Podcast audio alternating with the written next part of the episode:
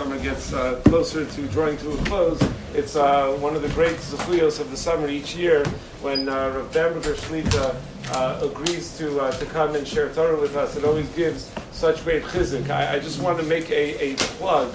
Um, I am an avid listener of Rabbi Bamberger. I saw one of the questions on the Q and A with me and Rabbi Rosner that wasn't asked last night. is, what do you guys? What do you? What do you listen to uh, on uh, you know on, on uh, you know in your spare time or in your uh, your commute? And uh, Rabbi Bamberger's uh, always just they, they hit home. He's so down to earth, and he has a good Torah to back up all of his yisodos in in hashkafa and his yisodos in uh, in Musar. So one of the uh, great privileges of uh, my life uh, is uh, I mentioned last year that uh, my three years in Atlanta College, I got to sit next to Rabbi Bamberger every morning uh, for a few hours every single morning. So we got to schmooze a lot in learning and about other things. And like whenever I needed, you know, something to uh, to frame what was going on in the world or how to relate to Balabatim and certain inyanim, he just has this incredible gift in being able to to do so in a in an impactful way. So uh, I always uh, try uh, to, to get Rav Bamberger to come and to speak to the Masmidim, and again, it's part of this idea of giving you exposure to significant uh, Talmidei Chachamim uh, that you can uh, that you can gain a great deal from. So I just want to thank him for making the schlep, and his son Shlomo Zalman for also uh, making the schlep together with him and sharing Torah with us this evening.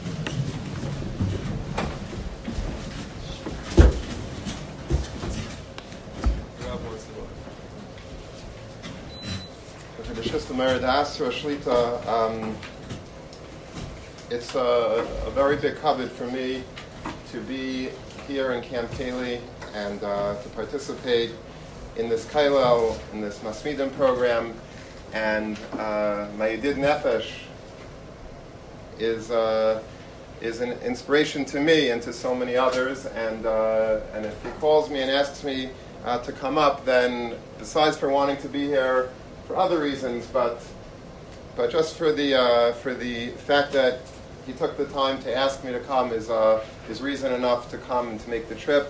And uh, he needs no introduction. He needs no shevach. Everybody that's in this beis medrash knows uh, his his gadlus and his chachma and his pikchus and his his uh, and uh, his popularity in the whole Eilam HaTorah uh, on so many levels. And uh, it's a great chus to be here. And I thank him and I thank all of you uh, for being here this evening.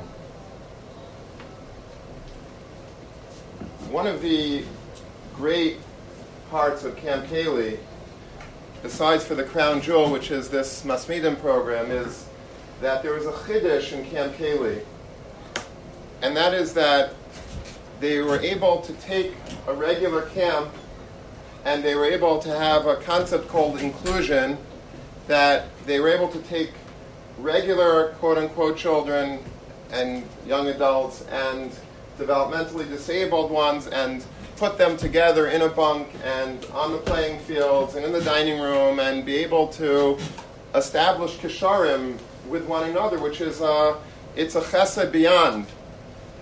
Because if we could go into the minds and the hearts of people that are not as fortunate as us and then and, and yearn to be a regular camper, a regular bacher, and, and not have that ability, and yet somehow this magical place was formed in order to give them that ability, that's a, a chesed that's beyond our imagination. And I think that this week's parsha really is a makar for this entire experience of this camp, of this great makam. There's a pasuk in this week's parsha, in Parshas Pinchas, that says in Perek Chaf Vav Psukim Mem Aleph to Mem Beis, Eila b'nei Don, these are the children of Don, speaking about the, the amount of descendants that came from every one of the Shvatim. Arba'a v'shishim elef arba meis, 46,400 from Bnei Dan. Eila b'nei Dan l'mishbechaisam, these are the children of Don, l'shucham. Shucham, Shucham was the son of Don. It's fascinating that the Torah says Ela b'nei Dan. He only had one son. His name was Shucham, and another way of calling Shucham was Chushim. Chushim ben Don was, of course, the famous individual that appears in the Gemara in Saita, who, when Yaakov Avinu was being taken to Maras Machpelah for his kavod achron, for his kvura, so Esav all of a sudden appears on the scene and makes a macha. He protests. He says, "No." He says, "Why does Yaakov get to be buried in this burial plot? It's mine." And they say, "Well, you know, you sold Yaakov the bechayr." He says, "Yeah, maybe I sold him the the bechayr, the chelik habechayr. I sold him the chelik hapshuta, the regular chelik. I'm still a son of Yitzchak. I should be entitled. Who says that he should get it? I should get it." So they say, "Well, there's a contract somewhere in Mitzrayim that says just that." that it's Yaakov's, it's Yaakov's burial plot. So he says, all right, so, you know, makes Mechamel bring, bring the shtar. So the Gemara says that who are we going to send? They sent Naphtali. Naphtali was Klila Ka'ila. As the Pasuk says, Naphtali, Ayala, Shlucha. Naphtali was very, very fast. He was able to make it all the way back to Mitzrayim very quickly to get that shtar, to retrieve the shtar in time to bury Yaakov Avinu. And while this whole thing was going on, Hushim, the son of Don, who was deaf, he was hard of hearing, he was physically challenged, he takes a, uh, a baseball bat, a club, and he bangs the head of Esav, and the head of Esav goes flying, it goes rolling onto the lap of Yaakov Avinu. Yaakov Avinu smiles, the Gemara says.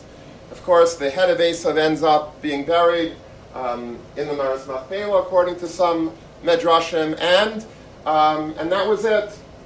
And that was it. But Hushim Ben Dan emerges as a hero in that story. He was the one that expedited the Kvura of, of Yaakov Avinu. Reb Chaim Shmulevitz parenthetically has a famous shmuz about this, that of all of the sons in Enoklach of, of Yaakov Avinu, the only one to step to the plate with the baseball bat was Hushim, because since he was deaf, ironically, that worked in his favor because everybody that's not deaf, everybody that's sort of listening to this whole Maso Matan between between the, the brothers and between Esav, and they're looking at it from a, a Cheshim Mishpatik standpoint. Chushim doesn't know from any Chachmas. He just sees that his grandfather is is is is lying there at the Bizayin, and this can't be. And he was the one that, that went and did the Maisa of, uh, of killing Esav and allowing Yaakov Avinu to be buried.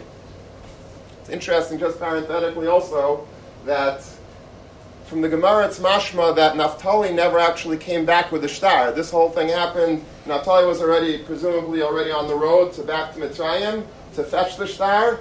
And then, in the meantime, Chushim killed him, and uh, they didn't need the shtar. But it seems funny. The pasuk says, "Naphtali ayala shlucha neisin imrei shefer." The Gemara darshans al tikri imrei shefer imrei sefer that he was the one that was supposed to bring back the shtar, but Hanaisin Imre Shefer, the pasuk is mashma that he actually gave the Imre Shefer, he gave the Sefer. But the Gemara and the Babli doesn't sound like that. But if you look, there's a Targum Yonason that actually says that yeah, that he did come back. That Naphtali returned with the shtar, showed it to Esav, and then Chushim ben Dan killed Esav. But the whole, but the story was complete. Naphtali was actually able to complete his mission and bring back the actual shtar. if you look in the Chafetz Chaim al Torah in this week's parsha, so he says something unbelievable. He says that this Chushim ben Dan was the only son of Dan. He only had one child, and this child was hard of hearing. This child was had a physical challenge, and probably everybody wrote him off. Can imagine, you know, he was he didn't he wasn't able to hear. Don Nebuch had one son. The one son that he had hard of hearing, and from this one son, says the Chafetz Chaim, came 46,400 people. Shevet Binyamin, if you contrast that, Binyamin, who had 10 sons, he had much less than that. He had, he had, almost half. He had very, very few actual descendants coming from Binyamin, even though he had 10 sons, 10 very strong, mighty sons. We know all their names was Hashem Yosef, and many of them didn't make it, and, and those that did make it, they, didn't, they weren't able to produce nearly the amount of offspring that this one person, this Hushim ben Dan, was able to produce. Says the Chafetz Chaim that you see from here a tremendous lesson. That sometimes in life you see people that have disabilities, people that have challenges, people that everybody voted least likely to succeed, and nothing is going to be with them, and Nebuch, and they, you know, you feel bad. Never count out anybody, says the Chafetz Chaim, because every single person, every yid has so much potential, and that the Torah brings this out through Chushim ben Dan. Chushim ben Dan, besides for being the hero that enabled Yaakovim to be buried and to get his kavod Achrain, but he also was able to produce so many thousands of people from him. An amazing thing.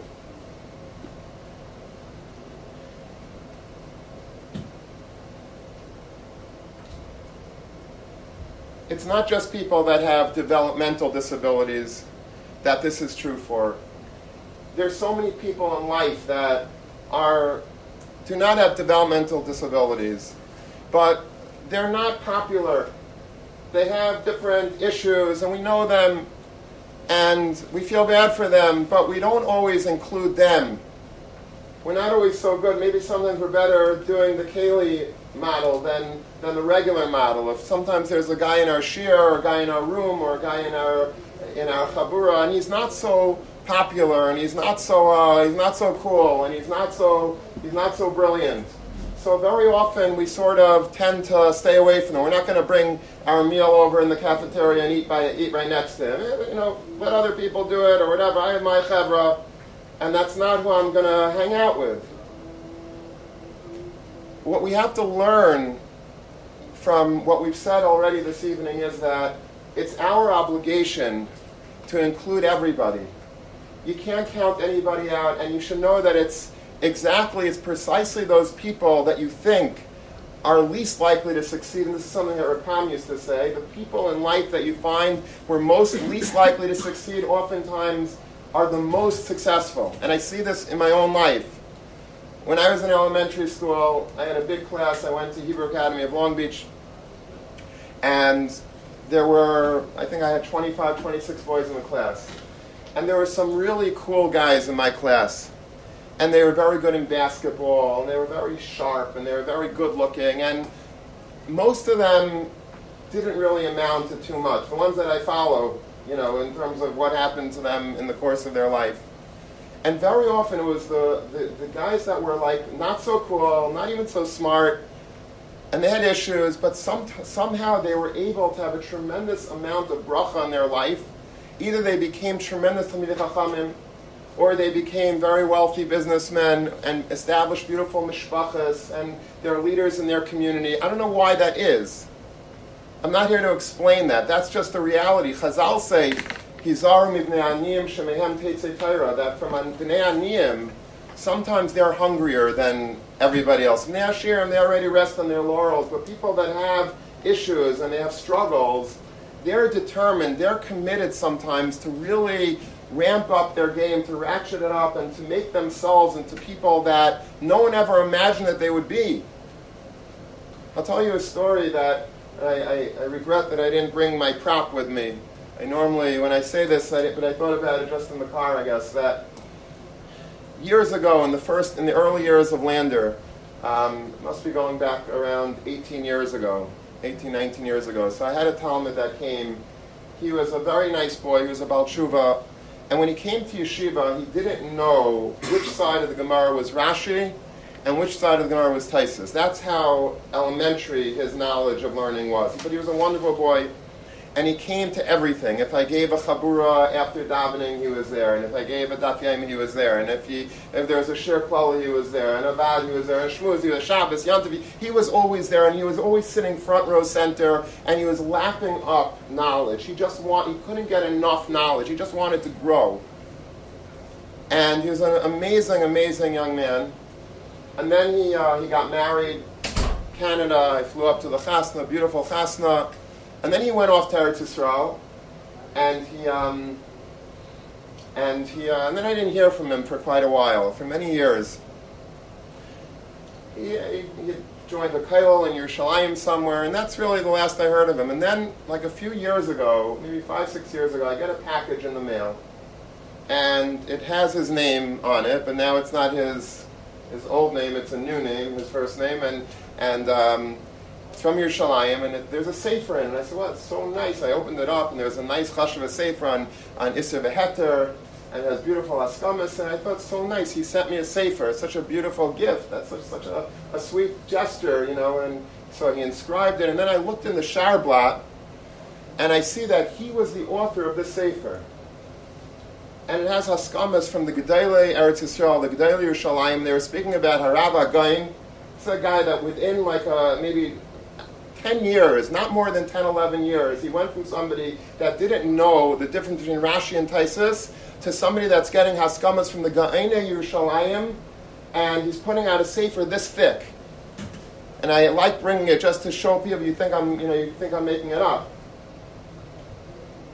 never ever count out anybody because it's dafka the people that are the most challenged and the people that are that are least likely to succeed in our minds that they suddenly vaxais they grow into these tremendous people. And it's frightening because you see like how off you were about them how how you misjudge them. And it's so important and this is maybe the greatest chinuch that Camp Kaylie could give us is that you have to include everybody. You have to include everybody. When my girls go to camp, they go to sleepaway camp, whether they're this year, Baruch Hashem, they're already in counselor positions, so they don't have to pay.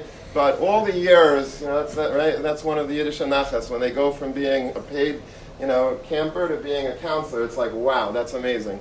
Um, nobody here knows. You'll see when you're when you're my age, you'll get it.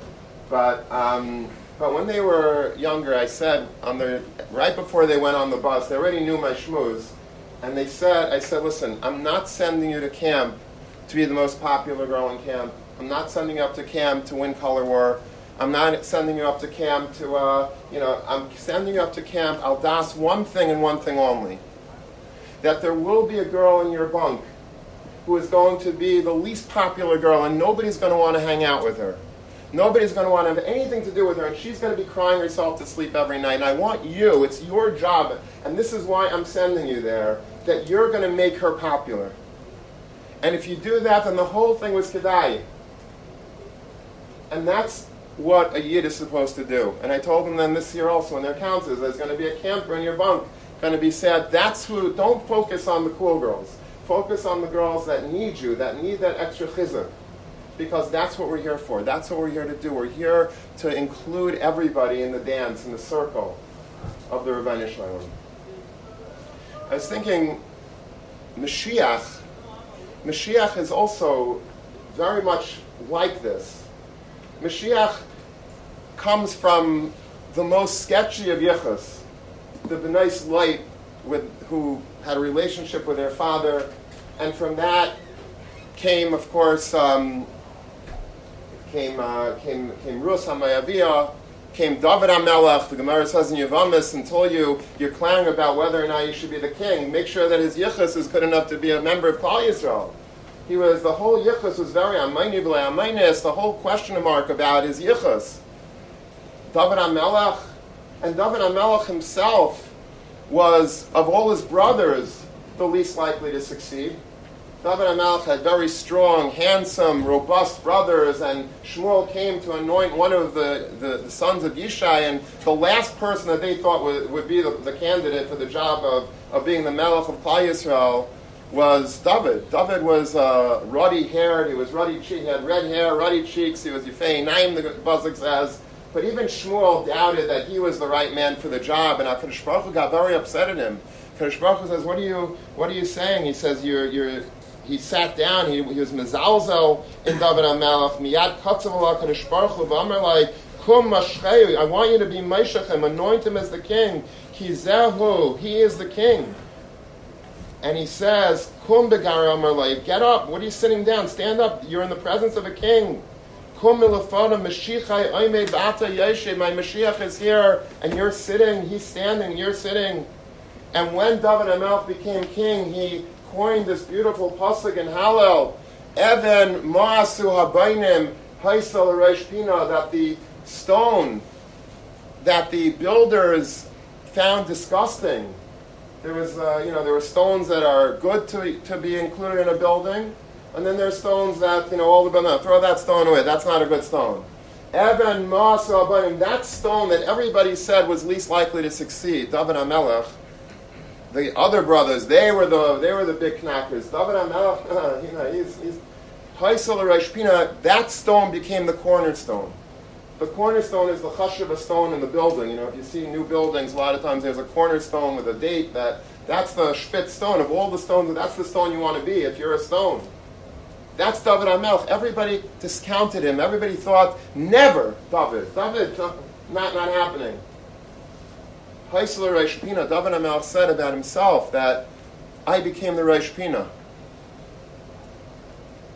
Mashiach comes from David. And Mashiach is also an ani v'roichav is a poor man riding on a, on a donkey. The last person you think you expect Mashiach to be with a you know a beautiful frock and a uh, you know a, a and a, a and something. I don't know who you who you envision Mashiach. I think Rabbi Yaakov Kamenetsky has a famous vart. He, he said, "How are we going to have Mashiach?" You ever wonder like who's Mashiach going to be? If uh, you know if a chassid if, if it's a chassid, then chassidim will be behind them, but the litvaks, the misnagdim won't. You know, and if it's a misnagid, then chassidim are going to turn their backs on him. And if it's uh, you know somebody of uh, you know Sfardi, Ashkenazim won't be into it. If it's Ashkenazi, Sfardim, what's going to be? Who's Mashiach going to be? And if Yaakov says, like the Gemara in Megillah about Esther, That Esther found favor in the eyes of all that saw her.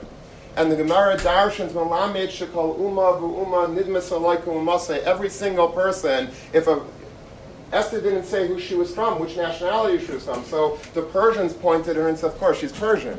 And the Castian looked at her and said, no, no, she's Casti. And then the, uh, you know, from Yavan, they thought she was Greek. And every single Ummah, they looked at her and they thought she's from us. And if Yaakov Kamenetsky says that that's how Mashiach is going to be. Every single person is going to look at Mashiach and claim him as his own. There are certain like universal figures, like uh, I guess the closest person I could think of in history, recent history at least, is the Chasam Sofer. Chasam Sofer is somebody that everybody will acknowledge. Hasidim think he's a Chassid, and Yekas think he's a Yeka, and you know because he's in Hungary, it's like Central Europe, so everybody like acknowledges. Everybody loves the Chasam Sofer everybody knows the Chasam Sofer is like the, you know, he was the greatest Paisik, the Chuvas of the Chasam Sofer, unbelievable, the Chidushim of the Chasam Sofer, unbelievable, and he wrote poetry, he, he appeals, he's, he's, everybody loves the Chasam Sofer, somebody like that, somebody like that, somebody that everybody looks at and says, yeah, he's mine.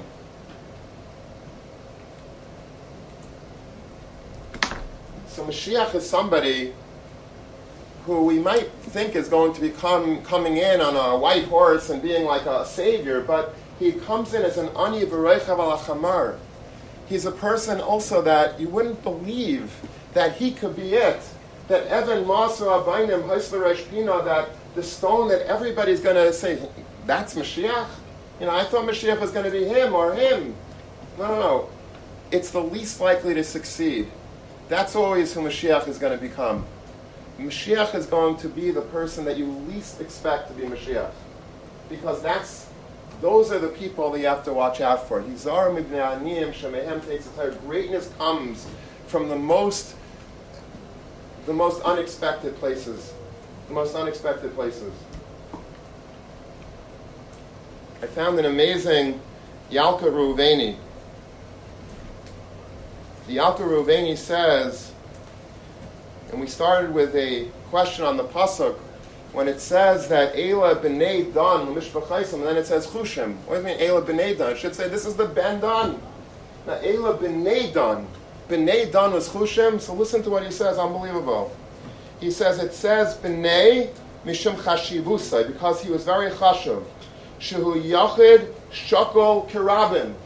He was an individual that was shakol kirabim. It's sort of like the Gemara in Rosh Hashanah the Gemara says like you include the pasuk of Zechira of Sari Imenu, right? Because from Sarah comes Klal Yisrael. Sometimes you have an individual that even though she's a yachid, but you can, can consider her to be a rabbin.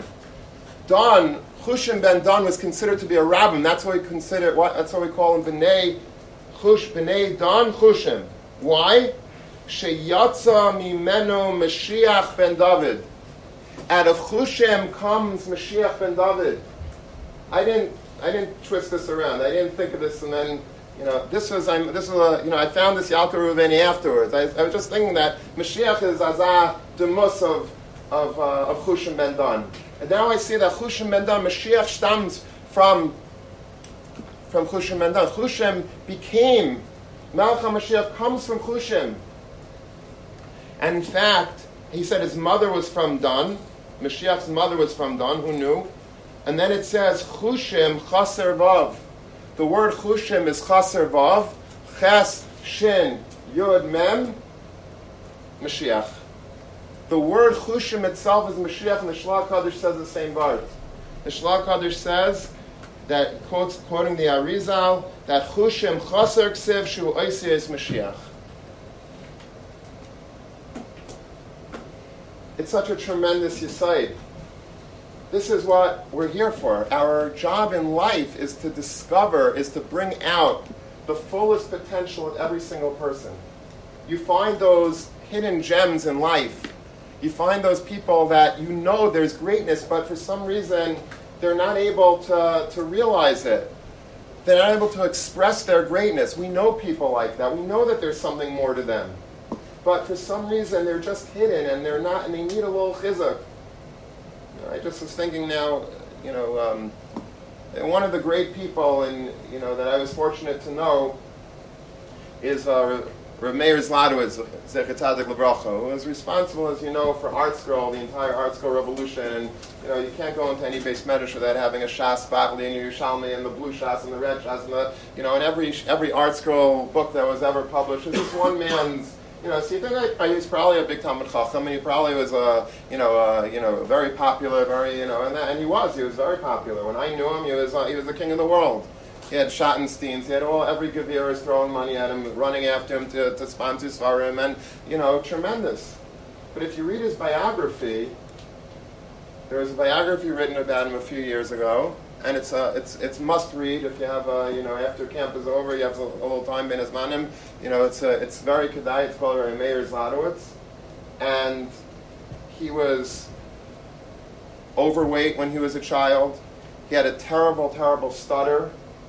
He wasn't good at sports. He was literally one of these kids that you know you look at and you say never like you know what's going to be with him what's going to happen to him and later in life, he, you know, he, he, uh, he got, a, he was divorced from his wife, whatever that was written about in the book. I'm not being, trying to be Megala any this. Everything was written beautifully about in the book.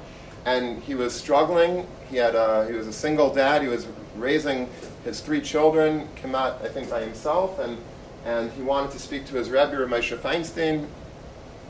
And, uh, and he went to visit Ramesh. He had to cry to him about how difficult his plight was. And Ramesh had a very important entire going on. He couldn't come, and then the next day was a very big snowstorm, and they, he was stuck in the house the whole day, you know, watching the kids, being a babysitter, and he had to do his work, and his, his the business was falling apart, his family life was falling apart, everything was falling apart. And there was a knock on the door at night, and again, it was snowstorm. Nobody was walking around the streets of New York.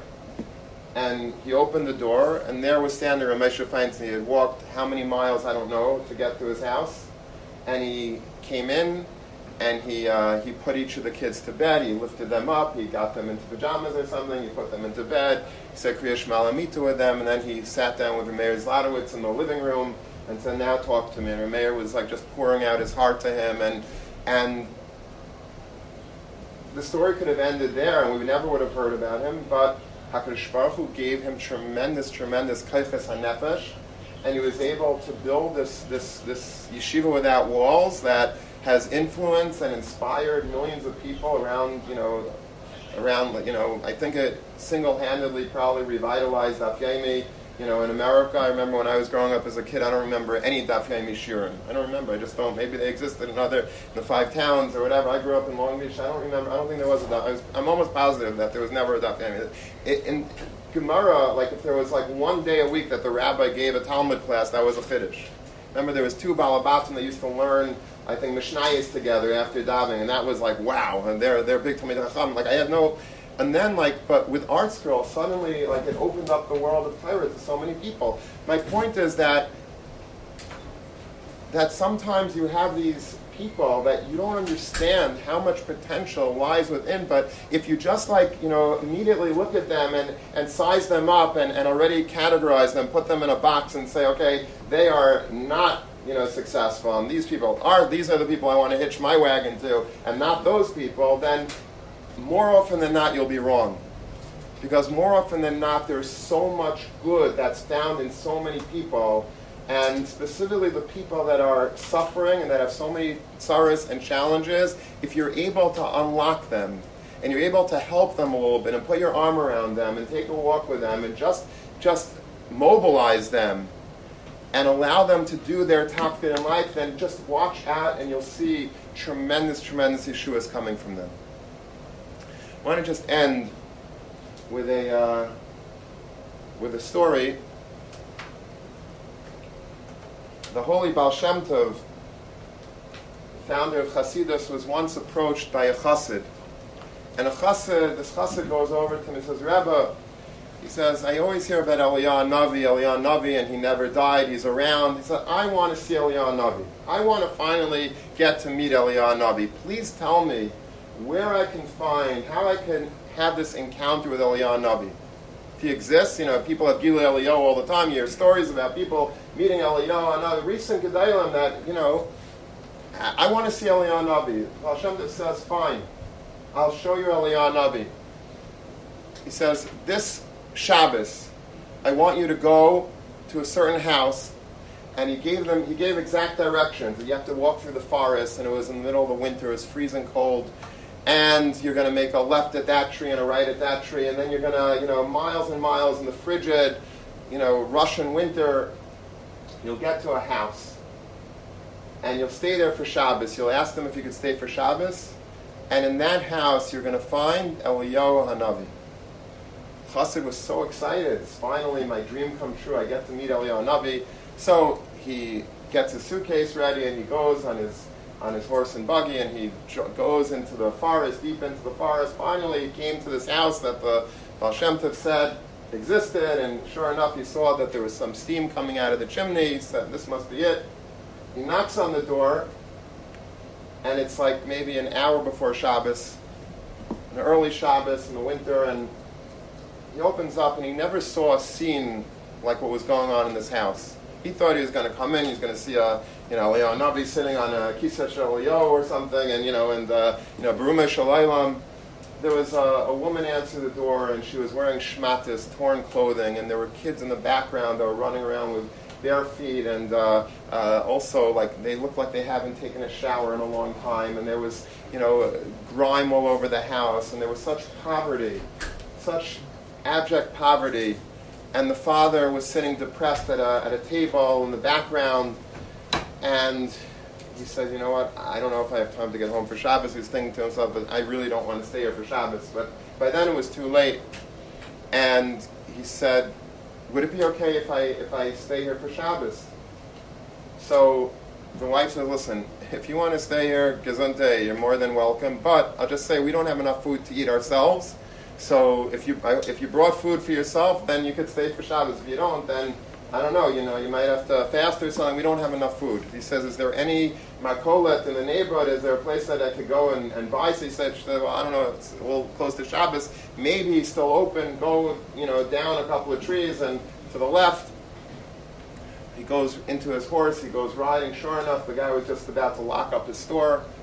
And he says, What do you have left? He says, I have a little cholent, I have a little He says, hey, Whatever you have, just pack it up, I need it.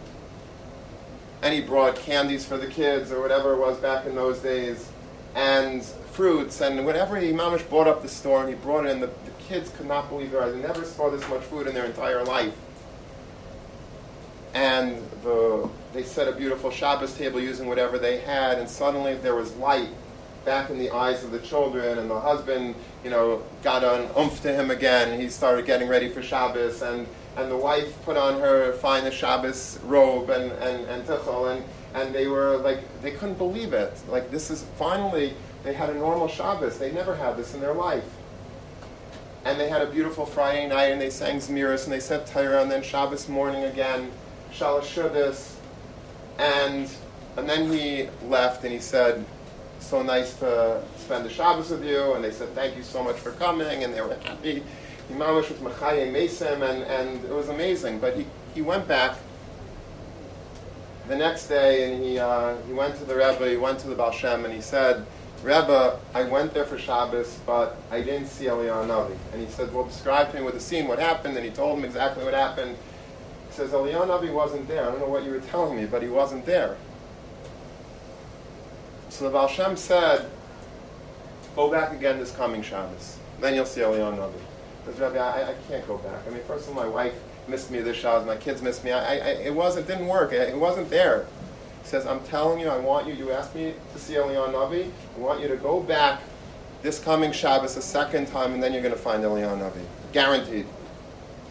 So this time he already went prepared. He went to Gourmet Glatt of those days, and he packed up all of the sushi and the, you know, and the, everything, the chalapshas and everything. He packed up gushers and bakol mikol kol, and he brought them to this home again. Again, it was like an hour before Shabbos, and he was already armed with all of the matamim for Shabbos, and he knew that he was going to be misameach them. And before he was about to enter the house, the door was open a little bit. The door was ajar, and he, before he went in, he stopped.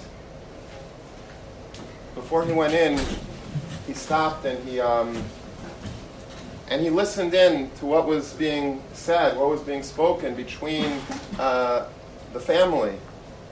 And what was happening was that the kids were crying to their mother.